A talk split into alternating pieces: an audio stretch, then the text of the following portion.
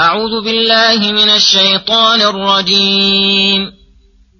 فأما إن كان من المقربين فروح وريحان وجنة نعيم.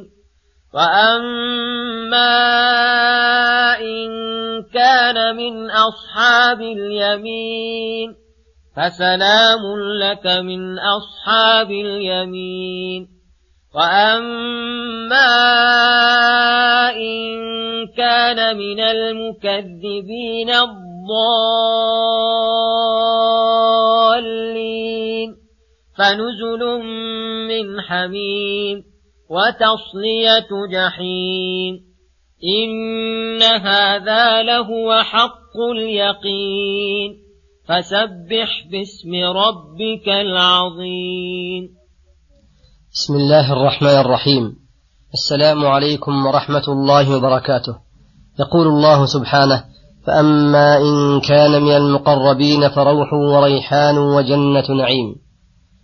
الآيات ذكر الله تعالى أحوال الطوائف الثلاث المقربين وأصحاب اليمين والمكذبين الضالين في أول السورة في دار القرار ثم ذكر أحوالهم في آخرها عند الاحتضار والموت فقال فأما إن كان من المقربين أي إن كان الميت من المقربين إلى الله المتقربين إليه بأداء الواجبات والمستحبات وترك المحرمات والمكروهات وفضول المباحات فلهم روح أي راحة وطمأنينة وسرور وبهجة ونعيم القلب والروح.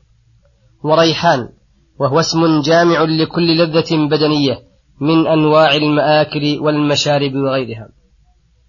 وقيل الريحان هو الطيب المعروف فيكون من باب التعبير بنوع الشيء عن جنسه العام. وجنة نعيم جامعة للأمرين كليهما فيها ما لا عين رأت ولا أذن سمعت ولا خطر على قلب بشر. فيبشر المقربون عند احتضار بهذه البشارة التي تكاد تطير منها الأرواح فرحا وسرورا. كما قال تعالى إن الذين قالوا ربنا الله ثم استقاموا تتنزل عليهم الملائكة ألا تخافوا ولا تحزنوا وأبشروا بالجنة التي كنتم توعدون.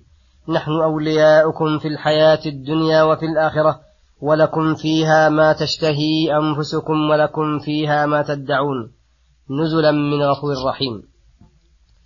قد فسر قوله وقد فسر قوله تعالى لهم البشرى في الحياة الدنيا وفي الآخرة أن هذه البشارة المذكورة هي البشرى في الحياة الدنيا.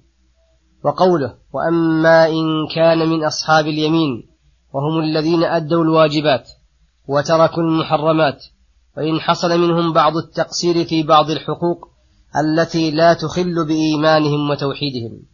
فيقال لأحدهم سلام لك من أصحاب اليمين. أي سلام حاصل لك من إخوانك أصحاب اليمين أي يسلمون عليه ويحيونه عند وصوله إليهم ولقائهم له أو يقال له سلام لك من الآفات والبليات والعذاب لأنك من أصحاب اليمين الذين سلموا من الموبقات. وأما إن كان من المكذبين الضالين أي الذين كذبوا بالحق وضلوا عن الهدى فنزل من حميم وتصلية جحيم. أي ضيافتهم يوم قدومهم على ربهم تصلية الجحيم التي تحيط بهم وتصل إلى أفئدتهم. إذا استغاثوا من شدة العطش والظمأ يغاثوا بماء كالمهل يشوي الوجوه بئس الشراب وساءت مرتفقا. إن هذا الذي ذكره الله تعالى من جزاء العباد بأعمالهم خيرها وشرها وتفاصيل ذلك لهو حق اليقين. أي الذي لا شك فيه ولا مرية بل هو الحق الثابت الذي لا بد من وقوعه. فقد أشهد الله عباده الأدلة القواطع على ذلك حتى صار عند أولي الألباب كأنهم ذائقون له مشاهدون لحقيقته.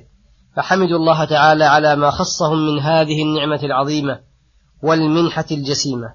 ولهذا قال تعالى فسبح باسم ربك العظيم. فسبحان ربنا العظيم.